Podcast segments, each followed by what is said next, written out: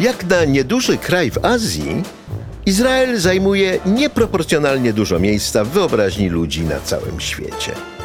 Może po prostu w ziemi zbyt obiecanej nie może być nudno.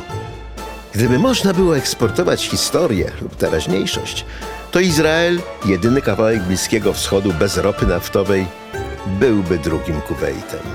Ja się nazywam Konstanty Gebert i to jest podcast Ziemia zbyt obiecana. Mało jest ciekawszych miejsc na ziemi. WKHZ, jak to się mówi po hebrajsku. Tak to jest. Podcast Ziemia zbyt obiecana powstaje we współpracy z Fundacją Elnet, organizacją pozarządową, której celem jest pogłębianie relacji między Europą a Izraelem w oparciu o wspólne potrzeby i demokratyczne wartości. Dzień dobry Państwa i moim gościem dzisiaj jest Agnieszka Magdziak-Miszewska, ambasador Rzeczypospolitej w Tel Awiwie w latach 2006-2012. E, dzień dobry Państwu. Ja wolałabym powiedzieć w Izraelu. No tak, ja też się ugryzłem w język, bo chciałem powiedzieć w Jerozolimie, ale no jeszcze nie... Dobra, to jakbym powtórzył, powiedział, była ambasadorem jeszcze wówczas nie w Jerozolimie w latach 2006-2012.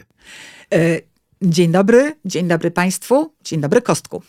Agnieszko, e, jak ty oceniasz polską politykę wobec Izraela obecnie, albo czy w ogóle jest takowa? Znaczy, jedyne co publicznie wiemy, no to jest ten wybryk ministra Rała.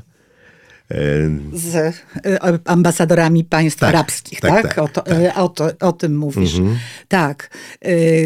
Ja nawet, jeśli mówimy o jakiejś polityce wobec Izraela i o, o, tym, jak się zachował Rał, to ja ci muszę powiedzieć, że ja chyba nawet ja do końca nie wiem, czy on sobie w ogóle zdawał sprawę z tego, co on robi. Mhm. Tak po prostu są. Mhm. I, I to jest informacja o naszej polityce wobec Izraela, tak? Tak, to jest oczywiście. Oczywiście. Mhm. Znaczy, bardzo chętnie y, PiS, znaczy przedstawiciele PiSu w Ministerstwie Sprawiedliwości przyjęli delegację izraelską, tak, żeby podzielić się informacją o tym, jak można zlikwidować, Walczyć, tak. jak można zlikwidować e, system e, niezawisłych sądów. Niezawisłych sądów. To tak. oczywiście tak. Mhm. Natomiast e, trochę jak w przypadku Izraela Benjamina Netanyahu, mhm. ale ta polityka PiSu poszła jeszcze dalej. Wszystko, co dotąd nazywaliśmy polityką zagraniczną, stało się po prostu wykorzystaniem mhm. zewnętrznych partnerów mhm. do uprawiania polityki wewnętrznej. Mhm. Tak? Mhm. Najdalej tu poszliśmy w stosunku do Niemiec. Tak. Tu już tak. tak. Natomiast w przypadku Izraela, no, wszystko zaczęło się od tej nieszczęsnej, przygotowanej na użytek wewnętrzny, prawda, ustawy, nowelizacji ustawy o IPN-ie, e, którą potem e, trzeba było odwołać. Tutaj rzeczywiście nastąpiło jakieś kuriozum we wspólnej deklaracji e, Morawieckiego i Netanyahu, prawda? Żadne kuriozum. To była deklaracja dwóch kłamczuchów, Absolutnie, którzy znakomicie się rozumieli. Tak. Każdy kłamał komu innemu tak i jest. obaj byli oburzeni, jak to zostało opublikowane w prasie, przecież pełny tekst. Tak? No tak, tak, tak, tak, tak. E, myślę, że z większym negatywnym skutkiem dla Netanyahu tak. zresztą. Tak, no bo, no bo i, i, słusznie, ponieważ... No bo takie zjawisko jak antypolonizm yy, po prostu nie istnieje, tak? Znaczy, żeby e, wytłumaczyć naszym słuchaczom, że nie wszyscy może śledzili każdy ruch na scenie politycznej, y, jednym z elementów kończących niezwykle ostry y, polsko-izraelski spór polityczny wokół tej ustawy, nowelizacji ustawy o IPN-ie, była wspólna deklaracja dwóch premierów, w której między innymi stwierdzano, że z antysemityzmem należy walczyć tak, jak z antypolonizmem. I to jest stwierdzenie kuriozalne, bo ja się z tobą nie zgadzam. To istnieje coś takiego jak antypolonizm, czyli istnieją antypolskie uprzedzenia wśród tak? Żydów, tak jak istnieją antyholenderskie uprzedzenia wśród Polaków. Tak, tak. Natomiast jako żywo w imieniu antypolonizmu nie popełniono ludobójstwa i nie spotkałem Jest. jeszcze Żyda, który by uważał, że Polacy zabili Pana Boga i rządzą światem. Więc są to jednak dwa zupełnie różne zjawiska. Tak, oczywiście. Oczywiście. Oczywiście.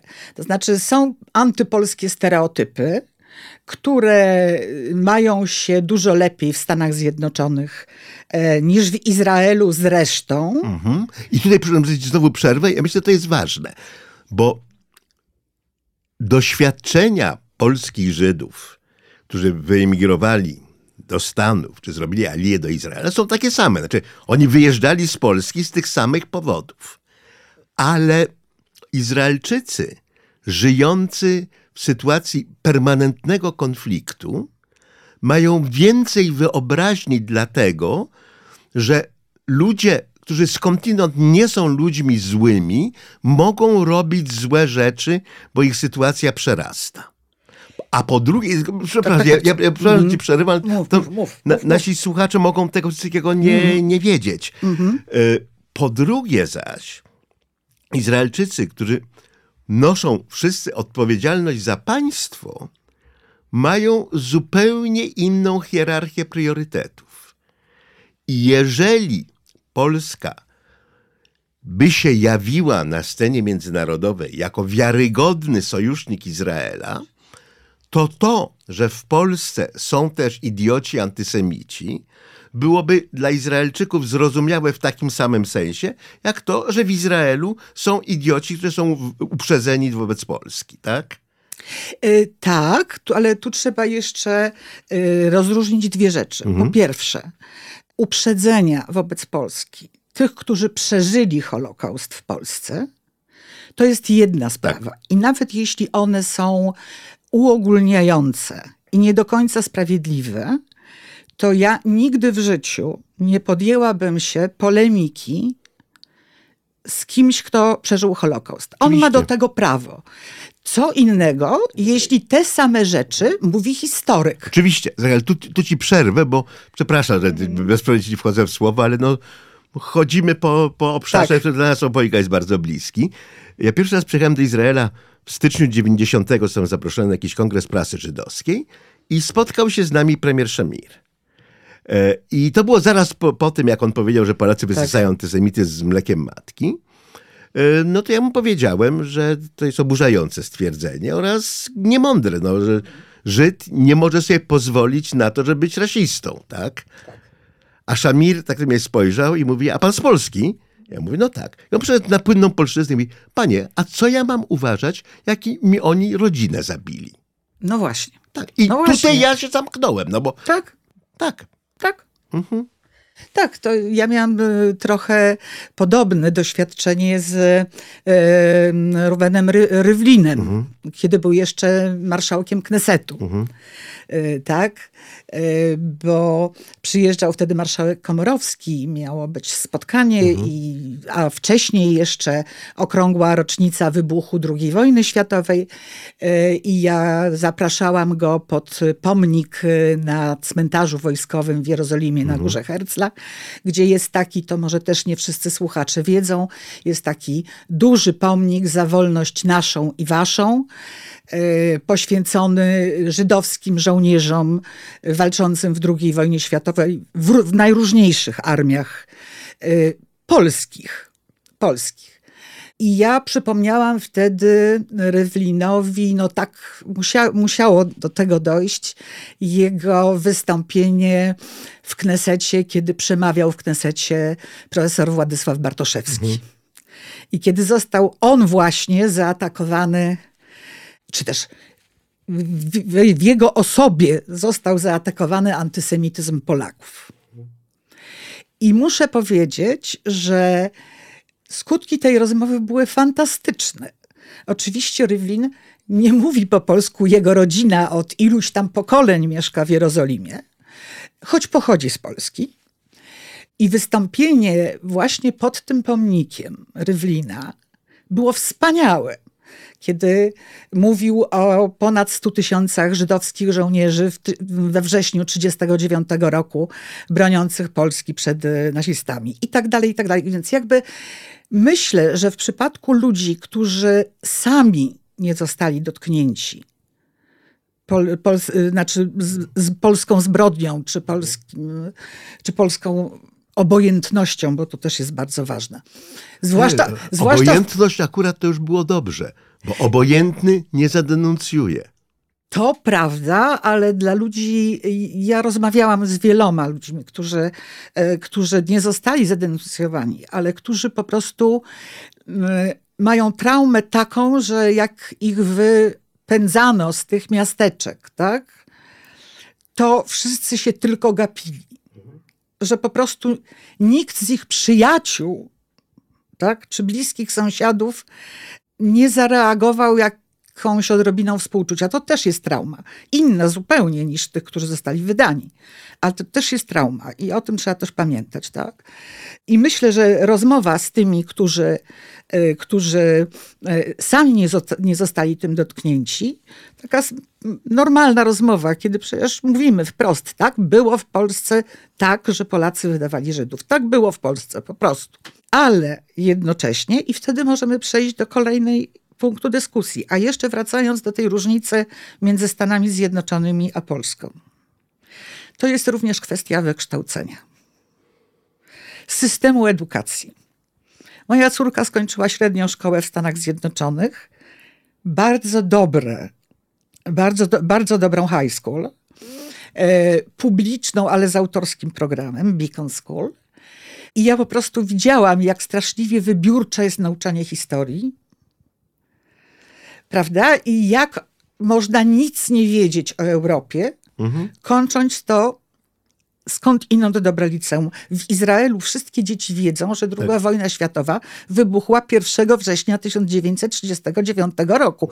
Tego samego... A nie 6 grudnia 1941. Właśnie, właśnie. I, I wiedzą dokładnie, że to jest ten 1 września, mhm. w którym one też idą do szkoły. Tak. tak? Wiesz, z tym amerykańskim nauczaniem życie katastrofalne zupełnie, y, są jeszcze dwa kraje, których jest dokładnie ten sam problem. E, I to jest Rosja i Indie. Mhm. Indie. Indie.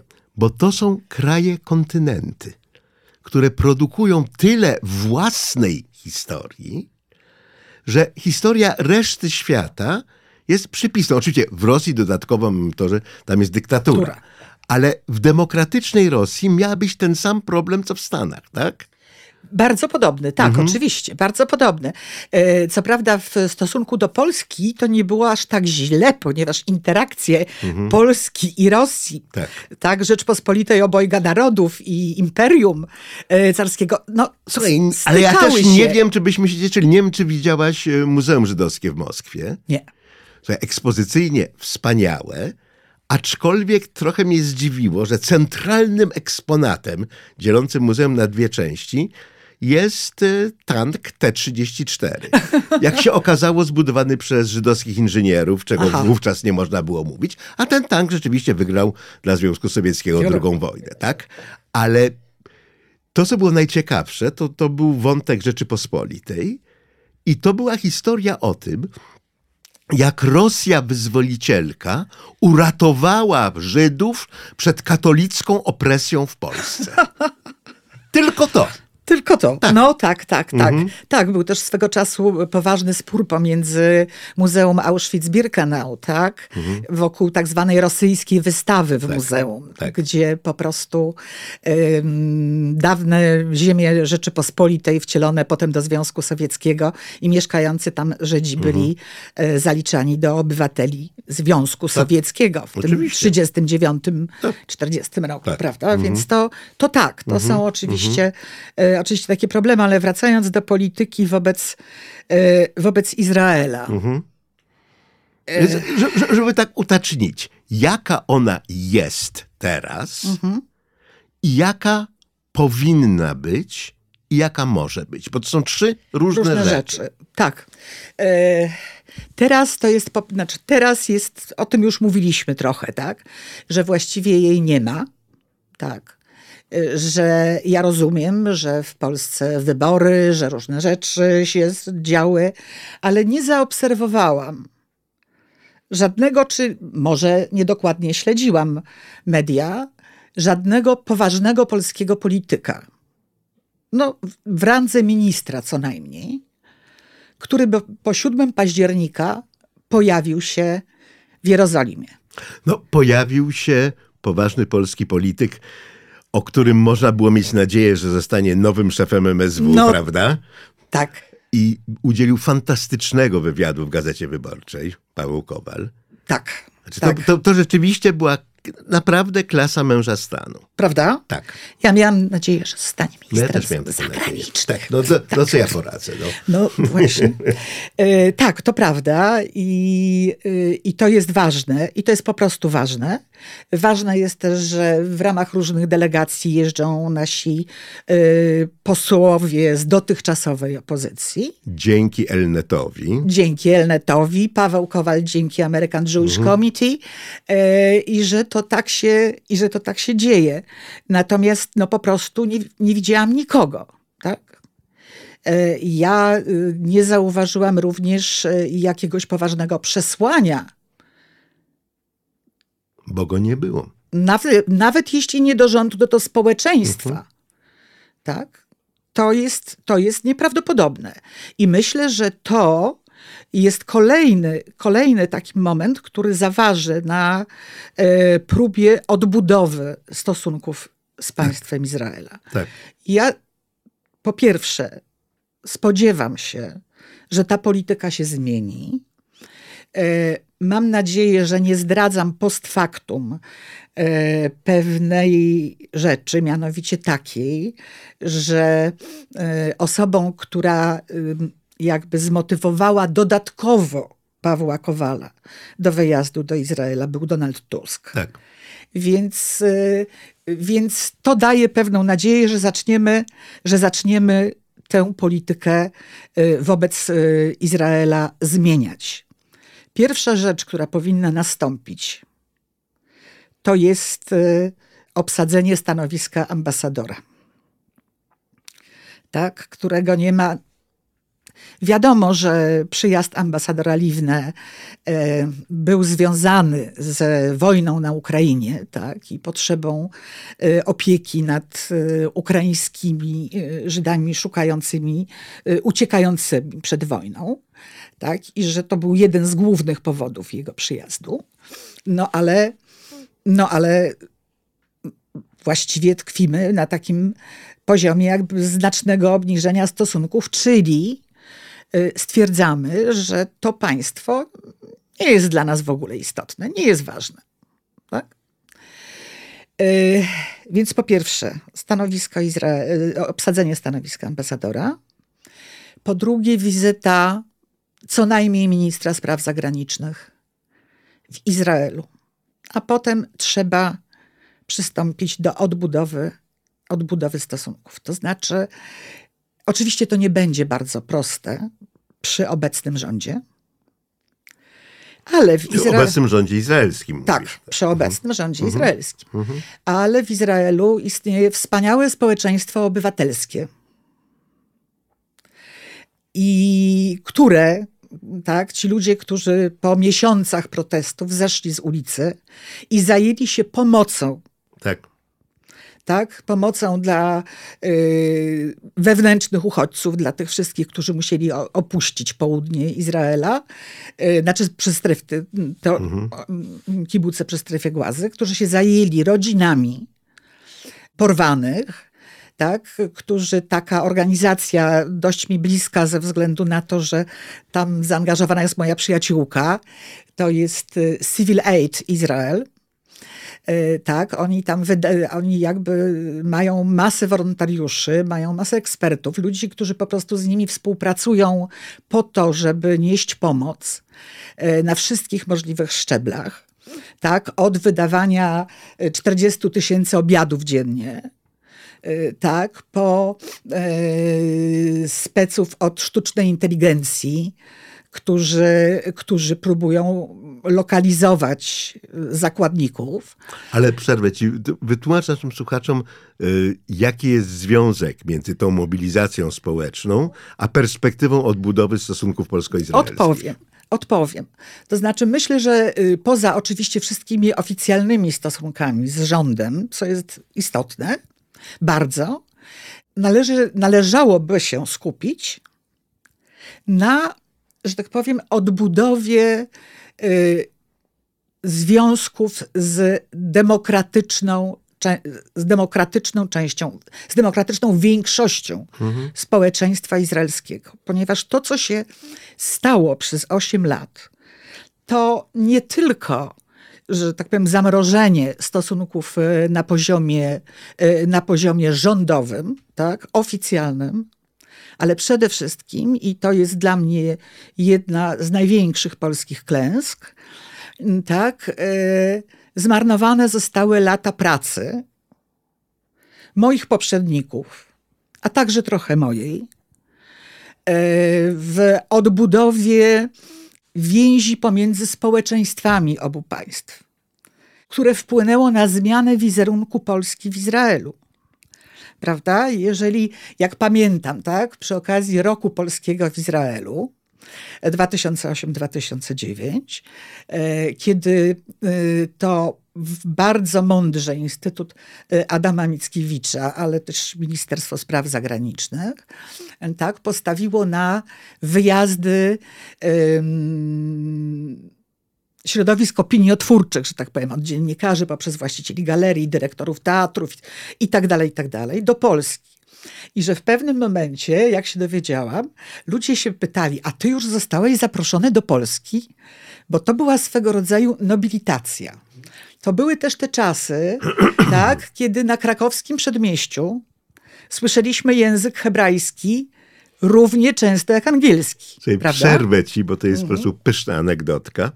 No w owych wspaniałych czasach idę sobie w Warszawie ulicą i podchodzi do mnie jakiś facet i nawet nie pytając, czy mówię po hebrajsku, czy coś, tak patrzy na mnie i mówi Eforechow Jerusalem, co dosłownie znaczy, gdzie tu jest droga na Jerozolimę, tak? tak ja zgłupiałem. Gdzie są tak. Aleje Jerozolimskie? Nie, on pyta oczywiście o to, gdzie tak, są Aleje tak. Jerozolimskie. Teraz ja zgłupiałem, zacząłem myśleć, że on chce na piechotę no iść do Jerozolimy i on widzi moją durną minę i mówi, no shopping, no na zakupy, no tak? tak? No tak, tak. To były też mhm. te y, czasy czarterów, tak? tak. Gdzie na, na, jeden dzień się przylatywało do Polski na zakupy. Tak. tak? Gdzie Polska przestała być kojarzona wyłącznie jako miejsce zagłady Żyd narodu żydowskiego.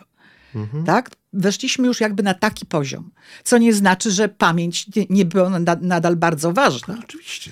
Bo była bardzo ważna, ale no zaczęła być y, przedmiotem bardzo bliskiej współpracy y, polskich i żydowskich historyków. Tak? I co najważniejsze, podziały naukowe stały się podziałami naukowymi. Dokładnie. Że już nie było tak, że po nazwisku autora było wiadomo, co tam jest napisane, tak? Tak, tak, dokładnie. Tak. dokładnie. To dokładnie. był ten fantastyczny przełom. Tak, to był, tak, tak było. I to było też właśnie yy, takie jakby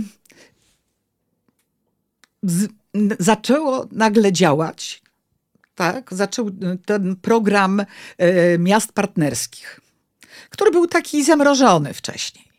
Ale nagle, bo to też wiem, bo, że tak powiem, przedstawiciele tych miast zgłaszali się do ambasady z pytaniem, co można zrobić, jak pojechać, kto jest tam teraz burmistrzem, bo tam trzeba list wysłać, tak?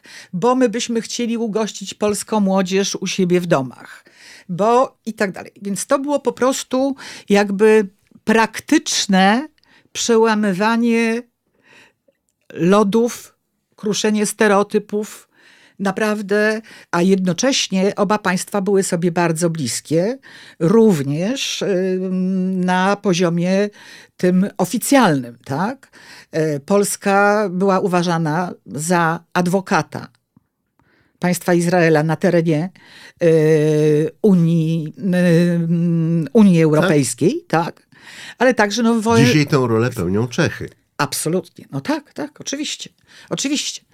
E, Polska była dla Izraela istotna, ponieważ e, odgrywała znaczącą rolę w Unii Europejskiej, więc jej poparcie wpływało na, mm, na, na może formułowanie różnych zaleceń, e, zaleceń czy dyrektyw unijnych wobec Izraela. I to też miało taki swój oddźwięk w spotkaniach comiesięcznych ambasadorów Unii Europejskiej w Tel Awiwie, ponieważ tak, tak, tak. No, nieżyczliwie tam czasem traktowano polskiego ambasadora. E, tak. Za, e, za odchylanie się od i linii czeskiego, Brukseli. Tak. I czeskiego. To tak. myśmy zawsze we dwójkę e, mhm. występowali, ale też było wiadomo, ambasador Niszyska zabiera głos i wiadomo, co ona powie. I wiadomo, że się z nami nie zgodzi. Mhm. Tak? Więc, więc to miało takie przełożenie, ale też w, we współpracy wojskowej, współpracy obu ministerstw. Tak, polskim jakby opiekunem dialogu pomiędzy ministerstwami obrony był generał Amos Gilad. Tak postać absolutnie charyzmatyczna, legendarna i tak dalej. I kiedy moi koledzy z Unii słyszeli, że taki jest, to mówisz, że to jest niemożliwe. Jak to? Dlaczego on Polską akurat? Dlaczego Polską akurat? No, pochodzi, pochodził z Tarnowa, więc to oczywiście to pomagało, też, ale to pomagało, ale liczyło nie, się meritum. Ale tak. liczyło się meritum, tak? Mhm. Liczyło się to, że myśmy mieli wówczas takie stosunki z, dzięki niemu na przykład, mhm. ale też naszemu atasze, który bardzo mhm. ciężko tam pracował i miał bardzo dobre kontakty. Yy, takie kontakty z Amanem, że jeśli, Amanem, czyli tak, tak wywiadem wojskowym. wywiadem wojskowym, że yy, kiedy ja chciałam, żeby na Dzień Dziecka z Gazy przyjechały polskie e, mhm. kobiety z dziećmi, mhm. to to było oczywiste. Tak. To to było oczywiste do załatwienia. Bez kolejki, szybko. E, raz mi się nawet udało na trzy dni, ponieważ znalazłam sponsora zewnętrznego, który chciał tym dzieciom, prawda, wypoczynek e, i nad morzem, i w Jerozolimie, i tak dalej, i tak dalej pokazać. Więc. Ja myślę, że tutaj jeszcze jednym czynnikiem, który sprzyjał mhm tej takiej no, naturalnej bliskości w dialogu bezpieczeństwa było to, że Polska jest jednym z tych niewielu państw Unii, dla których bezpieczeństwo narodowe to nie jest tylko temat studiów akademickich, tylko brutalna codzienność. Absolutnie. I w absolutnie. związku z tym, jak Izraelczycy mówili, że to jest konieczność bezpieczeństwa narodowego, no. to nie trzeba było tłumaczyć Polakom. Tak? Oczywiście, oczywiście. Y, I co za tym idzie, też była bardzo bliska współpraca wywiadów i wojskowych, i wywiadów wojskowego i cywilnego. Tak.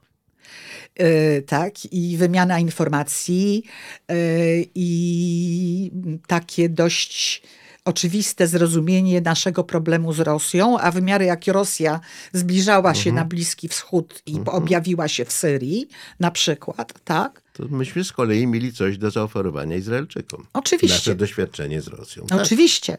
Nasza współpraca była y, posunięta już tak daleko, że w jednym z ćwiczeń y, F-ów 16 latały mm, wymieszane załogi, to znaczy tak.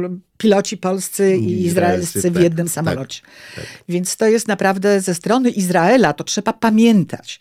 To jest dowód najwyższego zaufania. Mhm. Najwyższego. Bo o ile my jesteśmy przyzwyczajeni, że w ramach NATO czy e, prawda, mamy takie ćwiczenia i to jest naturalne i oczywiste, dla Izraela to nie jest naturalne i oczywiste. Oczywiście. A jak wygląda sprawa tych nieszczęsnych wycieczek szkolnych? E, jak no, oto się rozbiły ostatecznie e, nasze stosunki, które już, już się rozwalały po, po ustawie o IPN-ie. Tak. E, I strona polska żądała, żeby mieć wpływ na to, co te wycieczki oglądają i co im się mówi, a także, żeby nie było izraelskiej uzbrojonej ochrony. Obie sprawy obrosły gigantycznymi mitami. Tak. Wytłumacz. Tak. Po pierwsze, trzeba pamiętać, że te wyjazdy młodych Izraelczyków do Polski Y, trzeba też pamiętać, że są wyjazdy organizowane przez Ministerstwo Edukacji Izraela i jeszcze różne prywatne szkoły czy organizacje, tak? Y, są również y, wyjazdy młodych oficerów izraelskich do Polski w ramach programu Świadkowie w mundurach. Sam początek tych wycieczek był oczywiście wyłącznie ideologiczny. Tak? E, wycieczki odbywały się e, w, w, w, czasie wakacji pomiędzy e, trzecią a czwartą klasą liceum, tak, gdzie po czwartej klasie ci młodzi ludzie pójdą do wojska i ich sens był nadzwyczajnie taki. Zobaczcie, w diasporze jest tylko śmierć. Tak? I oglądamy miejsca śmierci. A potem przyjeżdżamy do Izraela, i rozumiemy, że tylko tu jesteśmy bezpieczni i dlatego musimy pójść do wojska i bronić naszego państwa. Tak? E, jedna madricha, e, tak. opiekunka tak. jednej z tych grup młodzieżowych kiedyś mi powiedziała, słuchaj, jak to fantastycznie, że my tu przyjeżdżamy w kwietniu, tak. gdzie w Polsce to jest tylko deszcz, deszcz. i mgła, i gałęzie bez liści, i szaro, tak, i ponuro. Tak. No, a potem oni jadą do Izraela i widzą ten rozkwit, to życie. Tak, prawda? Tak, no, na, nawet przyroda służyła tej ideologicznej indoktrynacji. Tak, i ja pamiętam, że kiedy po raz pierwszy, kiedy pracowałam dla y, premiera Jerzego Buzka jako doradca do spraw polsko-żydowskich i zjawił się, y, zjawili się u mnie panowie Hirschson i y, Aron Tamir, organizatorzy Marszu Żywych, E, żeby zaprosić, ponieważ uczestnikiem miał być wieczny premier Netanyahu, e, zaproszeniem dla premiera Jerzego Buzka do wzięcia udziału w marszu. No, a ja przed sobą miałam ulotkę, tak. którą tak. oni wtedy rozdawali, prawda? I w tej ulotce było napisane, że kiedy przyjedziecie do Polski, to będziecie tych Polaków nienawidzieć. Było dokładnie powiedziane tak, bo myśmy też interweniowali u Buzka. Było powiedziane tak, będziecie widzieć lokalnych mieszkańców, będziecie ich nienawidzić, nienawidzić, za ich udział w okrucieństwach przeciwko Żydom. Tak? Ale będziecie im współczuć ze względu, ze względu na tak. ich fatalne warunki bytowe. Tak, i ja im to za, zacytowałam i zapytałam się, w jakim charakterze premier Buzek miałby wziąć udział w tym, w tym marszu. No i wtedy zaczęliśmy rozmawiać. Udało się wynegocjować po pierwsze udział Polaków w Marszu Żywych. To trzeba powiedzieć, dlaczego to tak istotne, bo to zakłócało porządek ideologiczny tego marszu, prawda? Bo tu miało już nie być żadnego Żyda, bo wszyscy mieli już być, za, już być zabici. I nagle pojawiają się polscy Żydzi. Jako przypisu do strony, e, jak się było polskim Żydem z Wenezueli, to można było jak najbardziej uczestniczyć. Tak, oczywiście. Natomiast polscy Żydzi z Polski po prostu nie byli przyjmowani do Marszu Żywych i to się zmieniło dopiero wtedy, kiedy Marsz Żywych zaczął przyjmować polską młodzież, młodzież nieżydowską, która tak. chciała uczestniczyć w marszu w dowód solidarności z narodem żydowskim. Tak. I skoro Pol, nieżydowscy Polacy mogą uczestniczyć, tak. no to Marsz Żydy, Żywych już nie mógł być antysemicki tak. i nie dopuszczać polskich Żydów. Tak, ale ja pamiętam, że to była najtrudniejsza tak. kwestia. Udział polskich tak. Żydów. Tak. Natomiast jeszcze wracając do tej ulotki, y, podobne sformułowania były w materiałach edukacyjnych Marszu Żywych mm -hmm. w poprzednich latach. I myśmy, my, czyli polskie mhm. organizacje mm. żydowskie, żeśmy urządzali karczemne awantury mm. i to było nie do przeskoczenia. I rzeczywiście to się skończyło dopiero dzięki premierowi Buzkowi. To który, prawda. Który powiedział, poprawnie jeśli się mylę, tak. powiedział, y, że jeżeli to sformułowanie zostanie, tak. to pan premier Netanyahu jak najbardziej może uczestniczyć w Marszu tak. Żywych, ale beze mnie. Tak jest. Tak jest. I sformułowanie to zostało usunięte i premier tak. Buzek uczestniczył w marszu. Tak, a potem, y, potem jeszcze no, ta współpraca była bardzo dobra, muszę powiedzieć, i taka y, z, z każdym rokiem lepsza. Y, współpraca obu ministerstw edukacji zaczęła być też wreszcie jakaś porządna, tak? Również y, y, różne y, izraelskie instytucje pamięci zaczęły z nami współpracować. Na przykład w Muzeum Bohaterów Getlo, a my Taot, tak? Powstało takie centrum mm, szkolenia dla przewodników i nauczycieli jeżdżących y, do Polski z północy Izraela. I tam byli także polscy wykładowcy i razem ustalaliśmy, y, że tak powiem, co i jak będzie uczone o Polsce. Tak? Aczkolwiek nigdy nam nie przyszło do głowy, żeby y, narzucać, co i kiedy mają, że tak ma ta młodzież oglądać.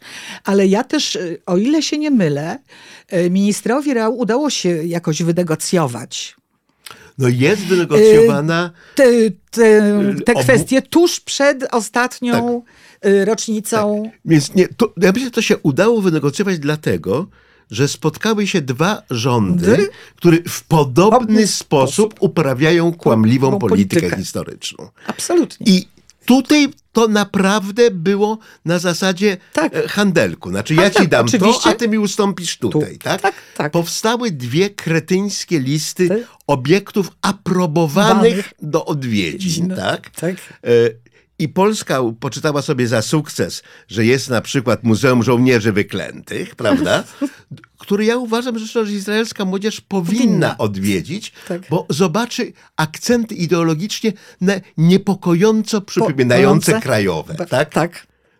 Więc to tutaj nie ma tego złego, co będą no, dobre nie wszystko. Oczywiście żadna izraelska wycieczka nie pojedzie do tej Ostrołęki, do, do tak. Muzeum Żołnierzy Wyklętych. Puknijmy się w głowę. Tak. E, ale w ogóle pomysł, i pamiętaj zresztą, że to musiało być jeszcze zatwierdzone przez Kneset. Tak, tak. Znaczy, to, że parlament zajmuje się ustalaniem tras wycieczek szkolnych, jest dowodem na to, jak głęboką aberracją stały się te wzajemne stosunki, dzięki tu rzeczywiście, trzeba powiedzieć, solidarnej współpracy dwóch bardzo niedobrych rządów. E, I to, to była jedna sprawa. Ja zresztą uważałem w tej, spra w tej sprawie y, tego programu nauczania, uważałem, że y, Izrael powinien absolutnie zgodzić się na polskie żądanie, że przez jeden dzień wycieczki dostawały wyłącznie polskich przewodników, polskich wykładowców mm. i tak mhm. dalej. Bo jeżeli chcemy uczyć młodzieży walki z antysemityzmem, to niech się z tym zapoznają z pierwszej ręki. Tak? Oczywiście. Natomiast wytłumacz naszym słuchaczom, jak to jest z izraelską zbrojną obstawą, e, bo to obrosło gigantycznymi mitami. Mniej więcej wiemy, jak to jest naprawdę, warto to powiedzieć. Tak, tak, tak. To znaczy mm, wycieczki e, edukacyjne młodzieży izraelskiej do Polski mają status e, delegacji oficjalnych. To jest bardzo ważne. I natomiast od 1972 roku od y, y, zamordowania sportowców izraelskich przez Palestyńczyków z Czarnego Września. Y, w Niemczech podczas olimpiady. Tak, w Monachium. Tak. tak, tak, podczas olimpiady. Kneset przyjął ustawę, że każda, każdej delegacji oficjalnej towarzyszy zbrojna ochrona. Po prostu. I co więcej, również, również w Izraelu. O czym trzeba pamiętać, że jeżeli młodzież izraelska wyjeżdża na pustynię Negev, ja to widziałam wielokrotnie, tak, jakaś klasa, tak, i ma w programie zwiedzanie na przykład osiedla beduńskiego, to towarzyszy jej uzbrojona ochrona, również w Izraelu. Tak? Podobnie jak y, nie wiem, czy, z, czy wszystkie wyjazdy organizowane dla Żydów spoza Izraela y, mają taką zbrojną nie. ustawę. Nie wszystkie. Nie, z reguły nie mają. Y, to jest zresztą dość mhm. istotna różnica, bo na przykład Żydzi amerykańscy jeżdżą po Izraelu z reguły bez jakiejkolwiek ochrony, co czasem budzi zdumienie ich izraelskich partnerów, tak? No tak, tak, tak. Ja wielokrotnie na, z kolei na lotnisku Ben Guriona byłam taka budziłam zdziwienie, że jestem tutaj, prawda, sama, bez, mm. bez zbrojnej tak. ochrony polskiej. I, tak, no i pa, pani jest ambasadorem, no to gdzie jest ochroniarz? Gdzie tak? jest ochrona? Gdzie tak, ochrona? No. Tak, tak, tak, tak. To, no. było, e, to było oczywiste. Więc to jest problem. To, to jest związane po prostu z tym, co się stało w 1972 roku. Inna rzecz jest taka, czy ta ochrona to ja pamiętam, że myśmy z Shinbetem też prowadzili takie negocjacje. Tak? Czy ta ochrona musi być tak ostentacyjna? Także to, że oficerowie, którzy towarzyszą, czy żołnierze, którzy towarzyszą tym wycieczkom, powinni być jakoś przeszkoleni ich takie kursy się, o ile wiem, już po moim wyjeździe z Izraela mhm. zaczęły. To znaczy mimika Polaków, ich sposób, tak żeby po prostu zrozumieć, jak Polacy się zachowują, na przykład. Że nie każdy gest w stronę młodego Izraelczyka jest od razu napaścią. Więc to, to bardzo istotne, żeby po prostu y, ci ludzie wiedzieli, żeby nie prowokowali w związku z tym niepotrzebnych zupełnie scysji. I to jest rozwiązywane najczęściej tak, że ta zbrojna ochrona jest polska.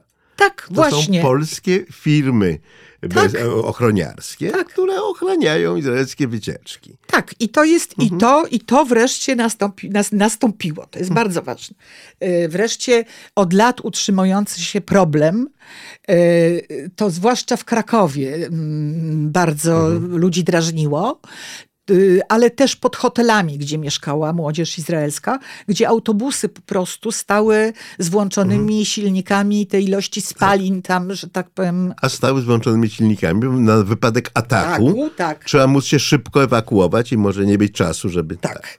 tak. A jeśli chodzi o polską ochronę, to ona czasami się zachowywała bardzo dziwnie, bo sama prowokowała, czy sama stwarzała pozory, że istnieje zagrożenie. No bo jest potrzeba uzasadnienia swojego istnienia. Tak, tak? i swoich i, tak. i, wysokości poborów. Tak, tak. No to, to są słynne przypadki strażaków, piromanów. No. Tak, tak, dokładnie tak. Więc to też tak było, po prostu. Y, po prostu. No więc y, myślę, że bardzo dużo, jeszcze wracamy, że bardzo dużo zostało zniszczone. Dlatego ja tak duży nacisk kładę na to, że z jednej strony no, trzeba po prostu pojechać, prawda, odnowić te stosunki, złożyć listy uwierzytelniające. Zresztą u prezydenta Hercoga to nie będzie problem. Ja składałam swoje listy u prezydenta Kacawa, więc, e, więc prawda, mm, tak. E, I to nie będzie problem. Dla wyjaśnienia, dla, dlatego prezydent Kacaf jest postacią problematyczną, że został skazany na 7 lat więzienia za gwałt, którego się dopuścił, tak.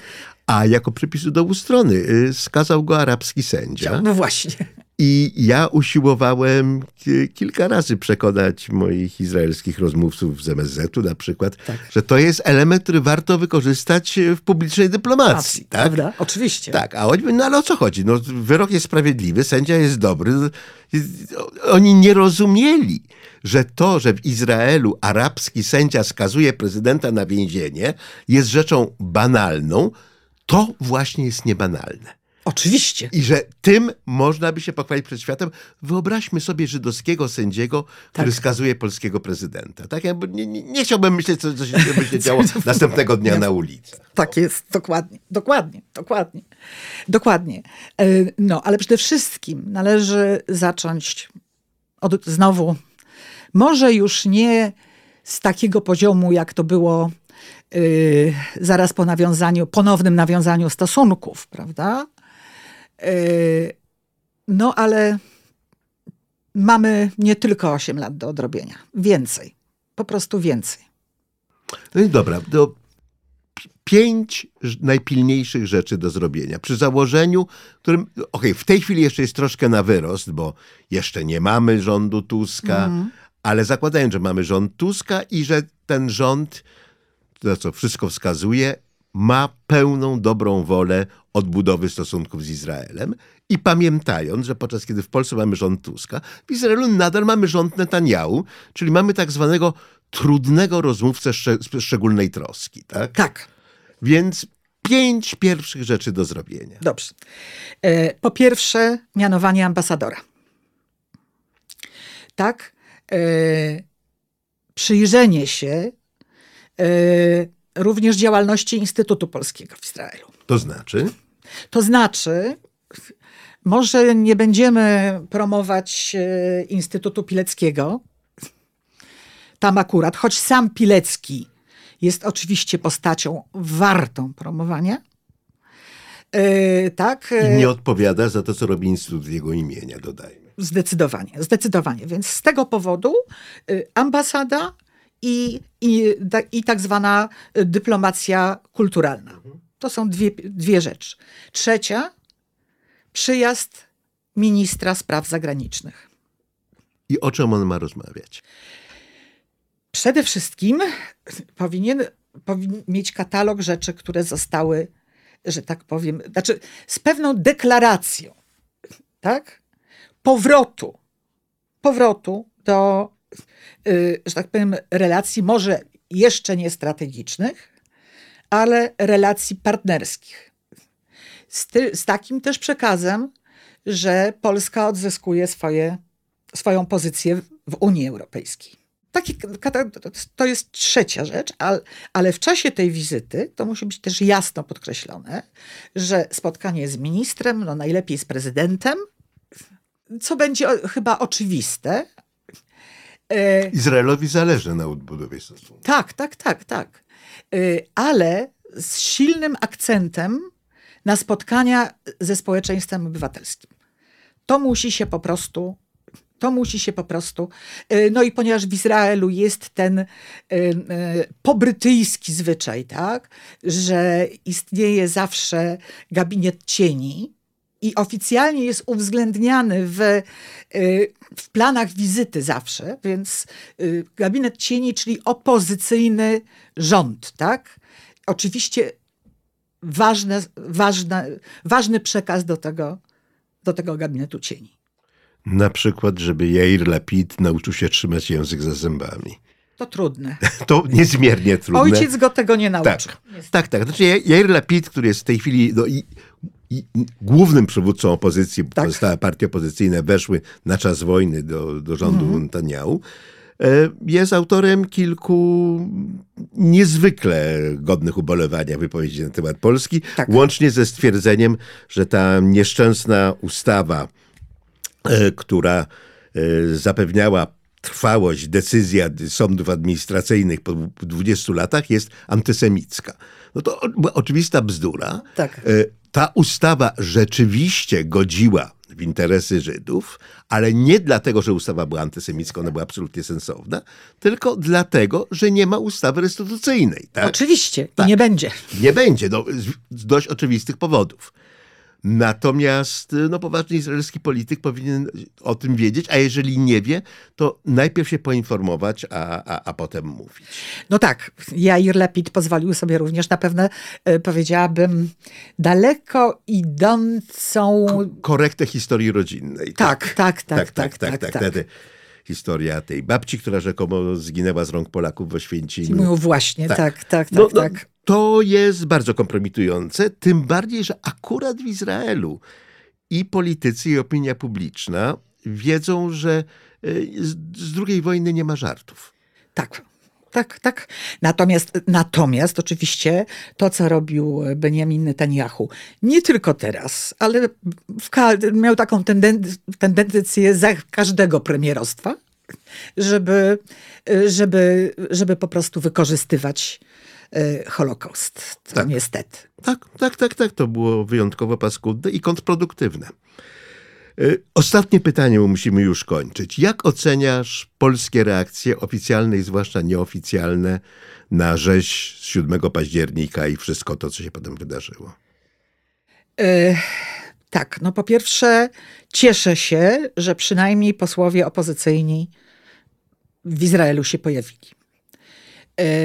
Skandalem jest, nawet jeśli ze względu na polskie wybory wysoki przedstawiciel Polski nie mógł się w Izraelu pojawić, to skandalem jest, że nie pojawiło się żadne oficjalne oświadczenie ani premiera, ani prezydenta, ani ministra spraw zagranicznych. Nie było żadnego ustosunkowania się do tego, co się stało. Nie, były ogólnikowe, że potępiamy wszelką przemoc. To, to tak, tak, tak, tak, tak. I potem spotkanie z ambasadorami, z, amba, z ambasadorami arabskimi, oczywiście. E, natomiast jeśli chodzi o polskie społeczeństwo, to ja powiedziałabym tak, że się zachowuje dosyć przyzwoicie. E, także zdecydowana, tak, także duża część środków masowego przekazu. Tak, z TVN-em e, i TVN-em 24. Bo oczywiście są pokazywane bombardowania gazy. Ale tak? trzeba je pokazywać. O, prawda? Bo się I dzieją. Tak, i, o, i natomiast zawsze jest jakby ten obraz zbalansowany. I to jest bardzo ważne, bo to jest w przeciwieństwie do wielu, poza może CNN-em, przekazów, przekazów europejskich. Jeśli chodzi o. zwróćmy również uwagę, że przy każdej okazji publicznego spotkania, tak, czy to tego pierwszego, modlitewnego, czy przed Muzeum Poliny, czy teraz przy kolumnie, przy kolumnie Zygmunta Kolejnym, nie ma śladu żadnej kontrmanifestacji. Po prostu nie ma. Była manifestacja propalestyńska? Tak, oczywiście. Oczywiście, ale w porównaniu z tym, jakie są te, jak liczne i jak częste są te manifestacje w krajach europejskich, a nawet w Stanach Zjednoczonych, to jest bardzo spokojnie. I zwróćmy uwagę, że nie tylko dlatego, że nasza społeczność arabska jest dużo mniejsza, ale Arabowie w Polsce są. I ja na przykład na tej słynnej propalestyńskiej manifestacji, kiedy panienka Anderson, prawda, życzyła sobie likwidacji Izraela, Arabów tam prawie nie było. Ja pamiętam w 14 roku, jak była pierwsza duża manifestacja antyizraelska pod ambasadę. Były dwie. Były jedna zorganizowana przez lewicę i druga zorganizowana przez faszystów. Tak. I w tej faszystowskiej była także grupa Palestyńczyków, która w miarę tego, jak demonstracja się zbliżała do ambasady i coraz głośniej było słychać zrobimy z wami, co Hitler z Żydami, to Palestyńczycy delikatnie znikali. Tak jest. Że jednak w tym towarzystwie nie mieli ochoty występować tak, tak, i to tak. jest ważne. Musimy kończyć. Bardzo Ci dziękuję. Ja również. A, I do następnej rozmowy. Musimy dograć tylko wstęp, bo ja Cię nie przedstawiłem. Dobrze. Przypomnij, w jakich latach byłaś ambasadorem? 2006-2012. Dobra.